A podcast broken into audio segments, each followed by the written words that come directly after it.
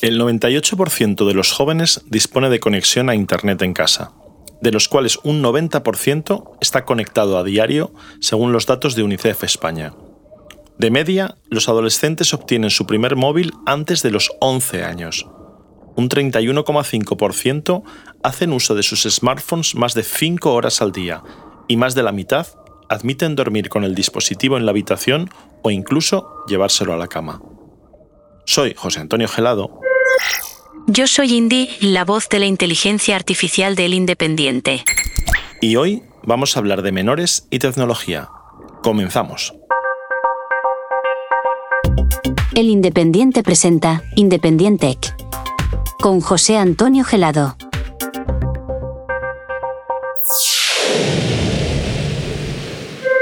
Para hablar de educación digital y menores, hoy tenemos a Laura Cuesta Cano, experta en educación digital para familias y centros educativos, profesora de cibercomunicación en la Universidad Camilo José Cela y autora del libro Crecer con pantallas.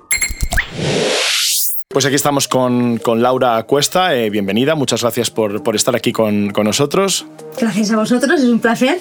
Y bueno, la pregunta, la primera que te, te tengo que hacer es, como experta en comunicación y en educación digital, ¿cuáles son las principales preguntas, retos o problemas que te van llegando, bueno, pues por distintos medios a lo largo de este tiempo y que, bueno, pues que son un poco los más, yo creo, más importantes o los principales a los que nos enfrentamos? Bueno, yo creo que hoy en día eh, vemos que prácticamente no cada semana, sino cada día eh, surgen noticias en los medios de comunicación relacionadas con menores, adolescentes adolescentes y pantallas, y desgraciadamente siempre estas noticias están relacionadas con el uso eh, o bien el uso abusivo o bien el uso problemático de la tecnología, y que esto lleva eh, por consiguiente a, a esos riesgos asociados que tiene este uso pues no educativo y sin formación, y el, el daño que pueden hacer tanto a nivel emocional como físico a los menores. Por tanto, siempre las preguntas que suelen tener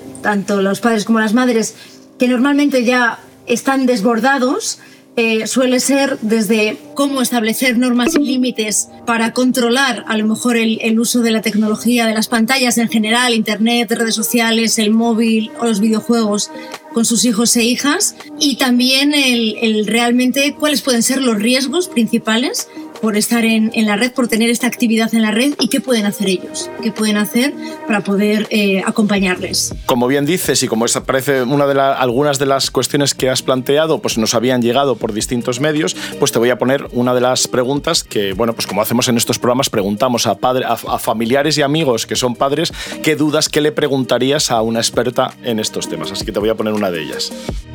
Bueno, a mí como padre eh, me preocupa el límite entre la exposición cero de pantallas a, a niños menores, ¿no?, que es una de las recomendaciones que se hace desde diferentes foros, y bueno, y, y el sentido común o el contexto en el que se da ese consumo de pantalla, ¿no? Por ejemplo, si yo le pongo cinco minutos de un vídeo adecuado a la edad de mi hija, ¿no?, un vídeo del payaso Plin Plin, por ejemplo, cinco minutos, porque necesito tenerla solo cinco minutos entretenida en algo, pues para a lo mejor cambiar de ropa, que en ese momento no se deja, le estoy perjudicando en su desarrollo. O si su hermano mayor está viendo los dibujos de él, pero ella está por ahí en la misma habitación, eso está perjudicándola a ella. Debemos evitar esas situaciones. Obviamente el, el, el, el usar las pantallas como niñera gratis es obvio desde mi punto de vista que es perjudicial para el niño o niña, pero ¿dónde está el límite entre, entre eso y un, pues eso, ¿no?, el sentido común contextual del día a día de, de la vida de, de del niño, ¿no? ¿Cómo, cómo equilibrar eso? Para mí ese sí que es un tema pues, que sería interesante saber. Yo creo que no podía haberlo planteado mejor eh, y además que comparte perfectamente eh, mi forma de pensar. Yo soy una persona en general en todos los ámbitos de mi vida muy positiva y, y por tanto esto me lleva a huir de todos los eh, alarmismos Eh, sociales, sobre todo los que últimamente vemos en los medios de comunicación, porque creo que no ayudan en nada, precisamente como nos estaba narrando este padre, no ayudan en nada en, en estas dudas y preguntas que tienen en cuanto a cómo eh, formar y educar y acompañar eh, a sus hijos. Estas veces que oímos estos titulares de alejemos a los niños de las pantallas, eh, no podemos dar eh, o acercar la tecnología de cero a tres años, que un poco se refería a esto en cuanto a las recomendaciones de la sociedad Asociación Americana de Pediatría, que efectivamente establece unas recomendaciones que sí que de cero a tres años a veinticuatro eh, o dieciocho a veinticuatro meses no se deben eh, recomendar o, o usar las pantallas, porque sí que bueno pues eh, hace que disminuya a lo mejor el desarrollo psicomotriz del menor, porque se fomenta más con, eh, con todos los recursos eh, en la naturaleza, los sonidos, eh, las luces. Si, le, si a los menores de esas edades les estamos constantemente impactando con todos los, eh, los recursos artificiales de las pantallas, las luces eh, parpadeantes, antes los sonidos, indiscutiblemente vamos a hacer que cuando luego vayan y salgan a la calle, pues todos los demás recursos pues realmente no vayan a desarrollar eh, estos, eh, estos sistemas. Eso no significa, por supuesto que sí, como bien decía el padre, que vayamos a ser un mal padre o una mala madre, porque en algún momento podamos coger tecnología con ellos, supervisándoles además muchas veces, y podamos ponerles una canción, podamos ponerles un cuento, podamos hacer una videollamada con los abuelos porque, porque están lejos. Es decir, vamos a quitarnos es, estos corchetes que muchas veces nos están in, implementando o implantando desde los medios a veces, de que esto es ser buen padre y esto es ser mal padre o, o mala madre. Entonces, lo que decía él, sentido común y flexibilidad. Entonces, lo que nos recomiendan los profesionales sanitarios es que, sobre todo a estas edades tan tempranas, no utilicemos la tecnología como chupete digital. Es decir, para que yo pueda estar tranquilamente pasando una tarde, una jornada, una cena con mis amigos y amigas, le planto o le enchufo el iPad o el smartphone al bebé y le dejo en el carrito eh, para que se entretenga y nosotros podemos estar una velada tranquilamente entre amigos. Eh, para que se duerma más fácilmente, le pongo el smartphone en, en la cunita y así se duerme. O peor incluso, para ya intentar resolver las pataletas que suelen estar en estas edades, a los dos a tres años, eh, que es normal eh, por la edad, pues también se las intento calmar con la tecnología. O sea, no utilicemos la tecnología para este tipo de cosas en las que sí o sí, indiscutiblemente, tenemos que estar los padres, y en este caso tenemos que estar los padres educando. Pero no por utilizar la tecnología, en ciertos momentos, como él decía, por supuesto lo vamos a estar haciendo, haciendo mal. Hay muchísimos autores que nos dicen que al final los niños a estas edades eh, tienen que ir aprendiendo de las cosas que les rodea eh, el mundo en su día a día, y actualmente vivimos ya en una sociedad digital. Por tanto, la tecnología también está en el día a día de los niños, porque ellos mismos nos ven a nosotros, que muchas veces para cuando vamos en el coche pues ponemos Google Maps para llegar a un sitio, a veces tenemos un altavoz inteligente al que le preguntamos qué día va a hacer mañana. Entonces ellos lo están viendo. Vamos a normalizar el uso de la tecnología en casa para que ellos vean que hay tecnología, y vamos a ser buenos referentes al final para nuestros hijos con y sin tecnología. Pues podemos tranquilizar a este padre, Pau, que se llamaba quien nos ha enviado la pregunta, que no tiene por qué ir apagando las pantallas cada vez que pase por una tienda o por un bar, o obligar a todo el mundo a meter el móvil en una jaula de Faraday cuando estén los niños cerca, ¿no? Puede estar, puede estar tranquilo. Pues ya que han salido también, además están saliendo también eh, pues estos temas, que yo creo que también la idea de estos, del programa en este en concreto, es precisamente eso, ¿no? El, el quitar ese, ese miedo o ese agobio que pueden tener muchos padres a la, a la tecnología, y que muchas veces también pueden hacer del decir, no me siento yo suficientemente preparado o formado en tecnología como para poder educar a, a mis hijos, ¿no? Entonces la pregunta que puede surgirle a muchos es, bueno, ¿y cómo hago? Es decir, ¿cómo aprendo yo si no me veo muy ducho en estas cosas para formarme y para poder educar bien a mis hijos en, eh, digitalmente? Pues mira, ese es uno de, creo que es el segundo capítulo del que hablo en el libro, que es desmitificando algunos mitos, y precisamente es uno de ellos, y es el de, el de pensar que nuestros hijos son nativos digitales, que, que, que es una, un término que acuñó Mark Prensky en el dos mil diez y lo hemos ido arrastrando desde entonces, y con pensar que son niños que nacen con tecnología ya van a saber siempre mucho más que nosotros. Y entonces los padres tenemos las ideas de, uy, esto me ha pillado muy mayor, eh, yo nunca voy a saber más tecnología que mis hijos, con lo cual, ¿para qué? Porque ellos al final saben siempre más. Entonces no confundamos, no confundamos la destreza que pueden tener ellos, que indiscutiblemente al haber crecido en esta sociedad digital y con tecnología les es mucho más fácil, tienen esa destreza digital de poder a lo mejor configurar una aplicación, eh, eh, un dispositivo mucho más fácilmente que nosotros, que a veces nos tenemos que leer el manual una y otra vez para saber exactamente cómo funciona. O menos miedo, a lo mejor simplemente lo que les pasa muchas veces es que los niños no tienen miedo a, a equivocarse y a estropear nada, simplemente le dan donde les apetece, ¿no? Pero claro, lo que tenemos que entender es que ellos, por una parte, ni tienen la madurez, obviamente por edad, No les podemos exigir que tengan la madurez por la edad que tienen, ni tienen la experiencia que tenemos nosotros los adultos como padres y madres que somos, y luego todavía no han adquirido las competencias digitales que necesitan para poder utilizar los dispositivos electrónicos o, o digitales que les vamos a entregar y para usar las herramientas y aplicaciones que también van a estar dentro de esos dispositivos. No hay que ser grandes profesionales tecnológicos para poder educar a nuestros hijos, o sea que tampoco nos volvamos locos. Yo muchas veces pongo el ejemplo de una vecina mía eh, que hace muy poquito, pues eh, su hija tiene siete años, se enteró que era celíaca.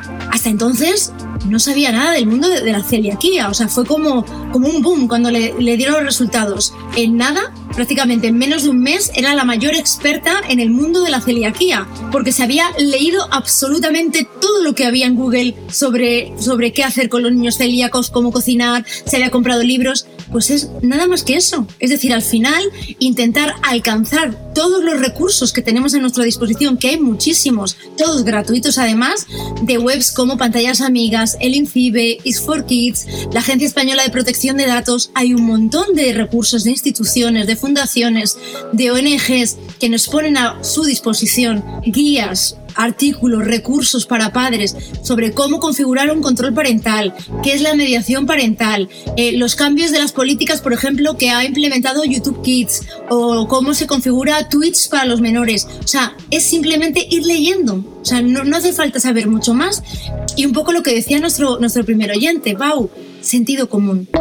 Esta vez no voy a dar un dato, voy a hablar del libro de nuestra invitada, Laura Cuesta. Crecer con pantallas. Es un recurso para educar a los menores en el buen uso de la tecnología, y según su autora, está dirigido a padres, madres, educadores y personas que trabajan con menores o adolescentes, para todos los que en muchas ocasiones se hayan sentido abrumados y desbordados a la hora de gestionar el tiempo y el acceso a las pantallas. Al final, los padres tenemos que educar a nuestros hijos, y esto ahora, la educación digital, se engloba en la educación. Y al igual que les enseñamos pues las normas antes de sentarse a la mesa, las normas del respeto con respecto a las personas mayores, las normas de cómo comportarse en una biblioteca o en un sitio, pues al final esto es un entorno más. O sea, ya no existe eso de el mundo real y el mundo irreal, que es el digital. No hay esa diferenciación, solo hay entornos. El entorno real, que es en el que estamos pues, conviviendo en el día a día, y el entorno digital. Entonces, para nuestros hijos hay ratos que estarán conectados y hay ratos que estarán desconectados, pero no son irreales. Y por desgracia, como hemos visto los, los últimos días, con todos los casos que han salido de Almendralejo, de Jerez, Eh, lo que nos hacen ver es que efectivamente el mundo digital no es irreal, porque todos los ciberdelitos que se cometen en la red tienen consecuencias en el mundo o en el entorno eh, real. Pues precisamente, y juro a los oyentes que esto no estaba preparado, pero va fluyendo la, la conversación, tengo una pregunta de otro padre que se llama Tony, ¿verdad? Que no estaba preparado, Laura, o sea, va, va fluyendo. Tenemos ahora la pregunta de Tony, un padre que nos pregunta precisamente sobre estos temas que estábamos comentando del mundo real y virtual, y bueno, pues que sobre todo lo que pretendemos aquí también es servir de, de ayuda y de orientación, y por lo tanto yo creo que lo mejor pues es que pongamos la pregunta de Tony. Una pregunta que me interesa mucho es el de cómo en el mundo en el que la socialización se efectúa a través de redes sociales, a un adolescente Eh, le puedes ayudar a construir de manera sólida su autoestima. Como adolescentes eh, todos hemos dependido mucho de la aceptación social, pero el entorno, en mi época, claro, el entorno lo tenías delante, ¿no? Y todos les conocías, sabías sus nombres. Pero que ahora esta aceptación social dependa de miles de personas a las que no conoces de nada, ¿qué impacto puede tener en tu autoestima? ¿eh? Y que aprendan a, a quererse a sí mismos eh, independientemente de lo que opinen los demás, me parece una pregunta fundamental. También, la verdad es que tus oyentes se están dando en el clavo, pero vamos, están dando en el clavo con las preguntas. Me acuerdo cuando salieron los, los papeles que se habían filtrado de Facebook, de, de Meta, eh, no de Facebook, vamos, se habían filtrado de Meta y que hablaban de, de, de esas noticias de Instagram que ellos mismos sabían que a un tanto por ciento alto de las de las eh, adolescentes les afectaba en la salud mental los contenidos que publicaban en, en Instagram. Lo que, eso es lo que salió en todos los medios, pero realmente al leer los informes lo que leías es que a niñas y adolescentes que previamente tenían problemas de salud mental, es decir, que tenían problemas de autoestima, de ansiedad, problemas alimenticios, el ver ciertos contenidos en Instagram les hacían sentirse peor. Entonces, La solución no es cerrar Instagram o cerrar TikTok, porque si, si no es Instagram, si no es TikTok, luego vendrá otra, vendrá, vendrá Omegle o vendrá AskFM o vendrá... Hay cientos y cientos y cientos de aplicaciones que, que, que, que están por surgir. Entonces, como bien decía nuestro oyente, al final nuestro trabajo como padres es fomentar la autoestima de nuestros hijos e hijas, hacerles fuertes para que estén preparados para todos esos contenidos que se van a encontrar en Internet, tanto en las redes sociales como en los videojuegos, como en cualquier eh, web.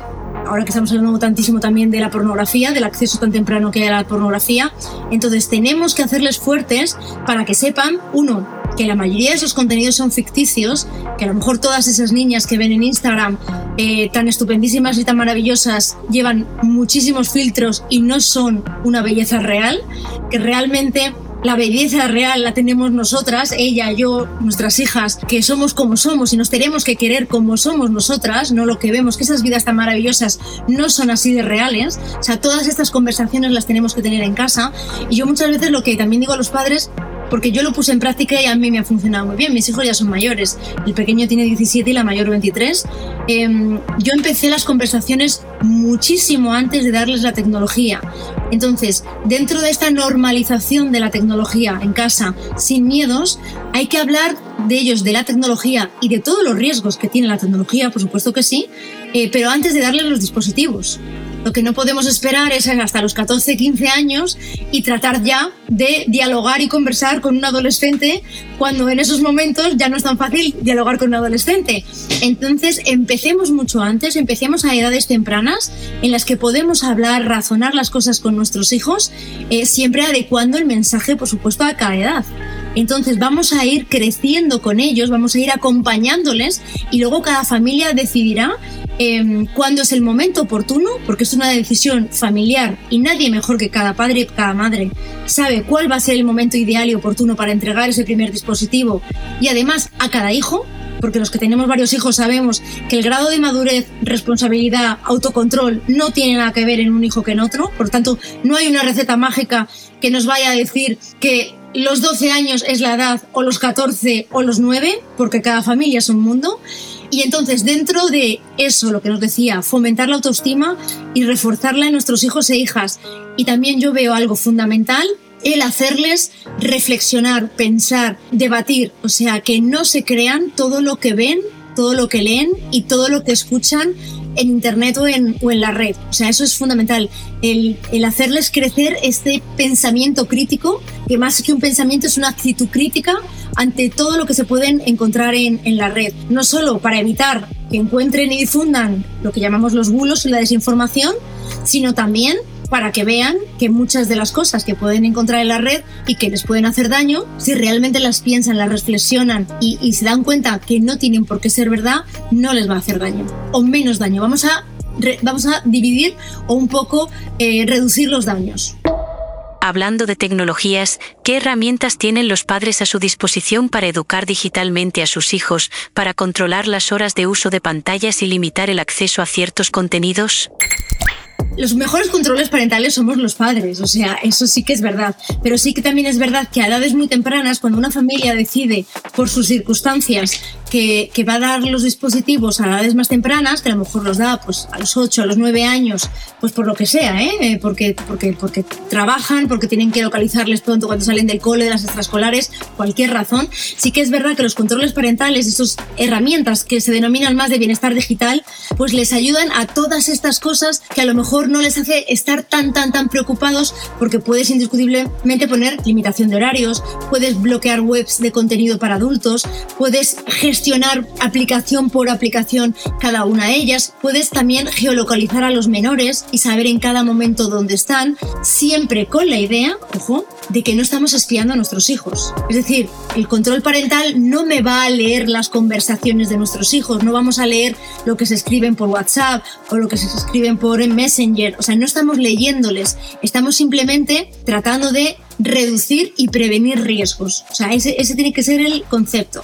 Entonces, para edades así tempranas, pues creo que, que viene muy bien.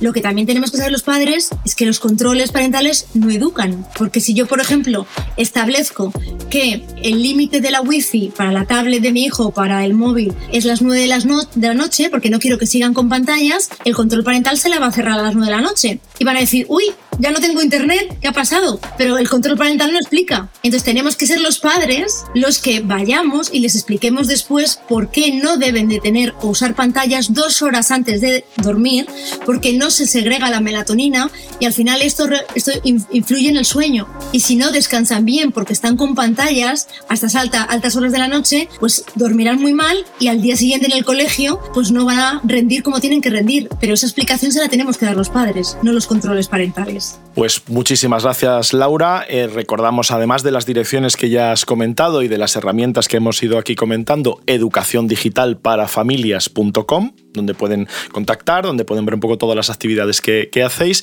y acceso también a, a otros materiales. Pues muchísimas gracias por todo, Laura. Y positividad, mucho ánimo a todos los padres y madres, porque indiscutiblemente se puede, se puede eh, educar en positivo y, y desde luego que sí. O sea, el logro es, o el objetivo, que hagan un uso seguro, saludable y responsable de la tecnología. Por supuesto que sí. Con eso nos quedamos. Muchas gracias. Gracias, muchísimas gracias a vosotros. Y terminamos con un Independiente Tip. Si eres de los que te gusta cazar canciones con Shazam en cualquier momento y lugar, pues seguro que alguna vez te ha pasado que se te escapa alguna porque no te ha dado tiempo a abrir la aplicación. Pues hay una función en ajustes que es Auto Shazam. Solo tienes que activarla, por ejemplo, cuando vayas a ver una película o una serie o cuando vayas a un bar que normalmente te gusta la música, y de esa forma Shazam cazará todas las canciones que vayan sonando sin perderse ninguna. Y hasta aquí el programa de hoy. Gracias por llegar hasta aquí. Por cierto, tomamos muy buena nota del comentario que nos dejaba Ekelon sobre una mayor diversidad en las voces del programa para aplicarlo, y ya lo estamos aplicando en este y también, por supuesto, en próximos episodios. Y nada más, un saludo de José Antonio Gelado. Y saludos de Indy. Recuerda suscribirte si quieres que te avisemos de los próximos episodios. Puedes dejarnos tus comentarios y valoraciones en tu plataforma de podcast favorita y los leemos en el próximo programa. Adiós.